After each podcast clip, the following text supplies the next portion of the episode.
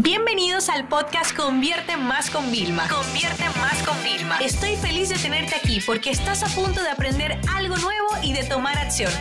Así que prepárate para tu dosis diaria de estrategias, tácticas y herramientas para escalar tu negocio con fans, publicidad y contenidos. Siempre me preguntan, ¿dónde tengo que estar? ¿En qué plataformas? ¿En qué redes sociales tengo que estar?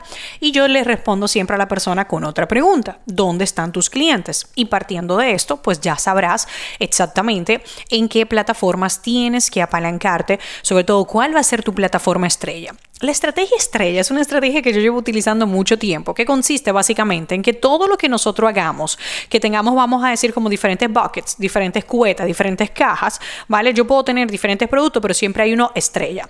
Yo puedo tener diferentes propuestas, pero tengo una propuesta estrella. Yo puedo tener diferentes redes sociales donde tengo presencia, pero tengo una estrella donde me va mejor. Entonces, hablando ya de mm, de exactamente la frecuencia que se necesita, déjame decirte algo. La frecuencia dependerá de dos factores. Una, los recursos con los que tú cuentas para crear el contenido, ¿vale? Y dos, realmente de lo que tu negocio necesita. Por ejemplo, en mi caso, yo vendo a dos tipos de perfiles, vamos a agruparlos. Los clientes recurrentes, que le vendo nuevas formaciones, nuevos servicios, y los clientes nuevos, ¿bien? Como yo siempre quiero llegar a nuevas personas, porque mi objetivo como empresa no es solamente ser rentable, sino poder expandir mi mensaje y servir al mayor número de personas, yo necesito tráfico. El tráfico, es decir, el alcance, el número de personas con la constancia y una alta frecuencia es que nosotros crecemos. Si tú analizas, cógete por ejemplo una cuenta que tú estés viendo que está empezando a crecer o coge y sigue a cuentas informativas que ya tienen muchos seguidores y vas a ver que ellos publican no una vez al día, sino múltiples veces al día. Y ese va a ser mi objetivo para final de este año. Entonces, por ejemplo, lo que es en el blog y el newsletter, tú puedes mantenerte. En el blog, en tres posts a la semana o cinco posts a la semana, nosotros estuvimos haciendo una prueba durante un tiempo. Eh, de cinco bajamos a tres otra vez porque no notamos que hubo como un gran aumento, sino lo que empezamos a hacer fue optimizar artículos antiguos. Y en el newsletter sí tenemos semanal, sí queremos que las personas esperen cada semana el contenido educativo que tenemos, ¿ok? Después nos vamos, por ejemplo, a YouTube. En YouTube ahora mismo yo estoy publicando una vez a la semana, pero es por un tema muy claro. Cuando llegó el tema de COVID, yo tuve que dejar em, en un contrato que yo tenía que venían a grabarme y yo sacaba muchas piezas.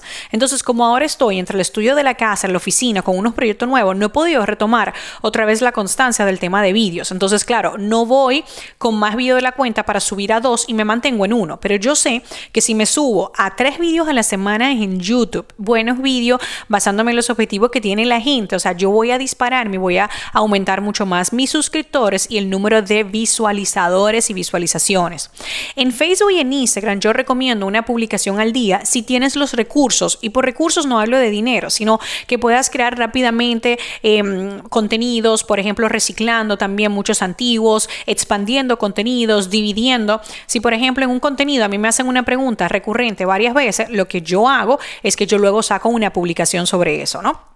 Entonces eso es para que veas un poquito cómo iría. Em, en LinkedIn, por ejemplo, también hablando, sería uno, dos veces a la semana, aunque yo, por ejemplo, ahora eh, quiero hacer como un, un achuchón, como pegarme y subir a cinco posts a la semana, pero vamos a tener que reciclar todo lo que yo ya llevo poniendo en Instagram, poniéndolo allá.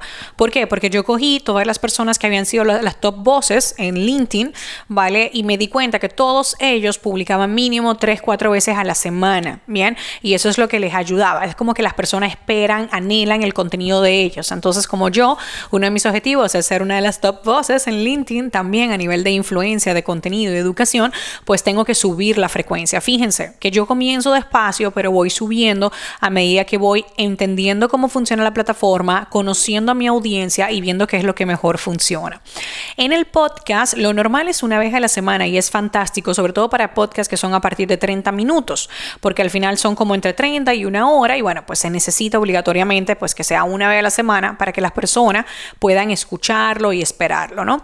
En mi caso, el podcast yo lo tengo diario y es un formato que a mí me encanta porque no hay nada para mí más importante que el tiempo y más valioso. Entonces yo te digo, mira, yo vengo aquí, te doy 5 o 7 minutos que en el 2020 me he pasado más a los 7, ¿no? Eh, en algunos casos, y ya tú con esos 7 minutos ya tienes. Entonces muchas personas tienen incluido nuestro podcast en su rutina aunque muchos lo que hacen es que al final de la semana se ponen al día. Se despejan media horita y ya se ponen al día. Cualquiera de los formatos no pasa nada, pero si vas a hacer un podcast normal, yo te recomiendo una vez a la semana. Es un formato súper fácil, ¿bien? Entonces eso era un poquito para ponerles en contexto.